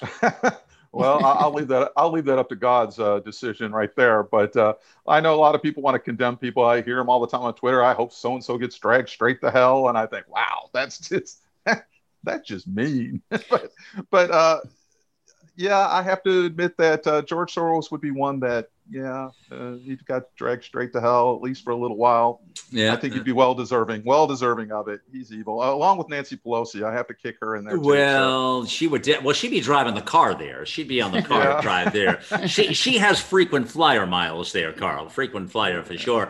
Um, now, they would Lynn, take her limo anyway. Lynn, Lynn says, uh, n- no, the media controls the government. A lot of people flip that question around, actually. Uh, she says it's both ways. They are both in love with each other. It's sickening, toxic, and destroying America. Well, you all agree with that, right? oh, Absolutely. definitely. Absolutely. There it is. Uh, Dave says this one, this handle I like. Dave's not here. I love that handle. Uh, so his name's Dave, but he's not here really. Uh, the globalists control the media. If the government does not does what they want, does what they want, they are supported. If the government doesn't, aka Trump, they turn against the incumbent. Welcome to the new world order. The globalists are trying to engineer it any way they can. Wow. Well, that's a mouthful, isn't it? From Dave, huh? Interesting. Yeah. Yes. and it's- it's I cor- think he's referring control. to the Rockefellers and all and all that. But just to your point about Soros, I got I, and and everybody who brings it up, you got to keep in mind he's got a son, and the son has the absolute same agenda, same thinking, everything. So that's not going to stop with his death. So I hate to Yeah. break it to anybody, Yeah. but R- RJ says 61% not not doing well. he says, uh, and that, that, was the comment that I, I uh, that was in the, uh, the post. Uh, uh, what 61% of Americans now think that the media is not doing well at being objective and nonpartisan, right? So, so they were 61% not doing well. Are there are there that many indoctrinated people?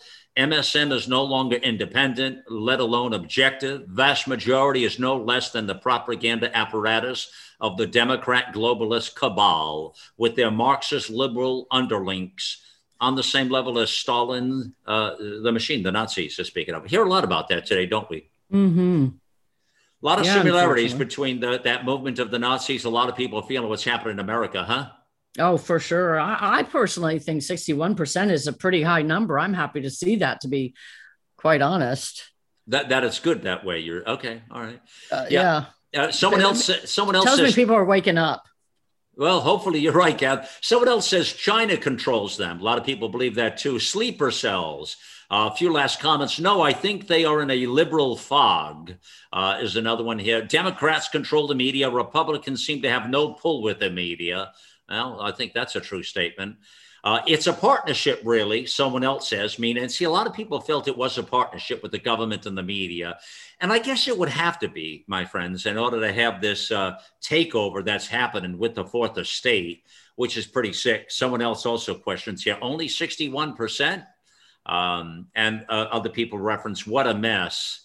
Uh, there are so many interesting comments here, which we don't have time to get to them all. But I find it fascinating to get the flow of how people really feel and and how they uh, take this thing. You know, what they when when you ask a question like that out there, it's remarkable the way people respond. Uh, either way, no matter how you slice it, uh, we're in a heap of trouble and very much so when it comes to the media, my, my fellow Americans, uh, because there is no truth out there. Uh, we're we're we're uh, struggling with trying to get there. That's why it's important uh, the work we're doing here. Uh, listen, you you need to understand uh, from my heart to your heart, and from my brain cells to yours, or better said, from my healthy cells to your healthy cells. Uh, that's why it's important we do the work we do here. getting the message out at America Out Loud is is the, the the biggest thing we can do to make that difference right now, from my vantage point. Uh, we're a grassroots movement of patriots and people who love America, love our Constitution. Our show host, our writers, everyone back at America Out Loud eh, are incredible people, incredible voices. We are blessed to be on the good fight here uh, and to be bringing this forward. So, what I would ask you to do, beside inviting somebody every day into the network and into the voice of a nation, also invite them to AmericaOutloud.com in general, please please tell people about the good word out there and the work we're doing here on our platform. My fellow Americans, thank you. What a great program, and thank you for being part of it. And thank you to all of our Team Nation, and, and what a great, uh, uh, great opening. If you missed that first uh, part of the program with uh, Berny Jacques, uh, the DeSantis appointee to the Judicial Nominating Commission, attorney running for the Florida House of Representatives, go listen to it on podcast and make sure you hear that. He was remarkable. What a what a great uh, broadcast and program here. Uh, thank you again, and remember, friends, it's time to get involved and get loud.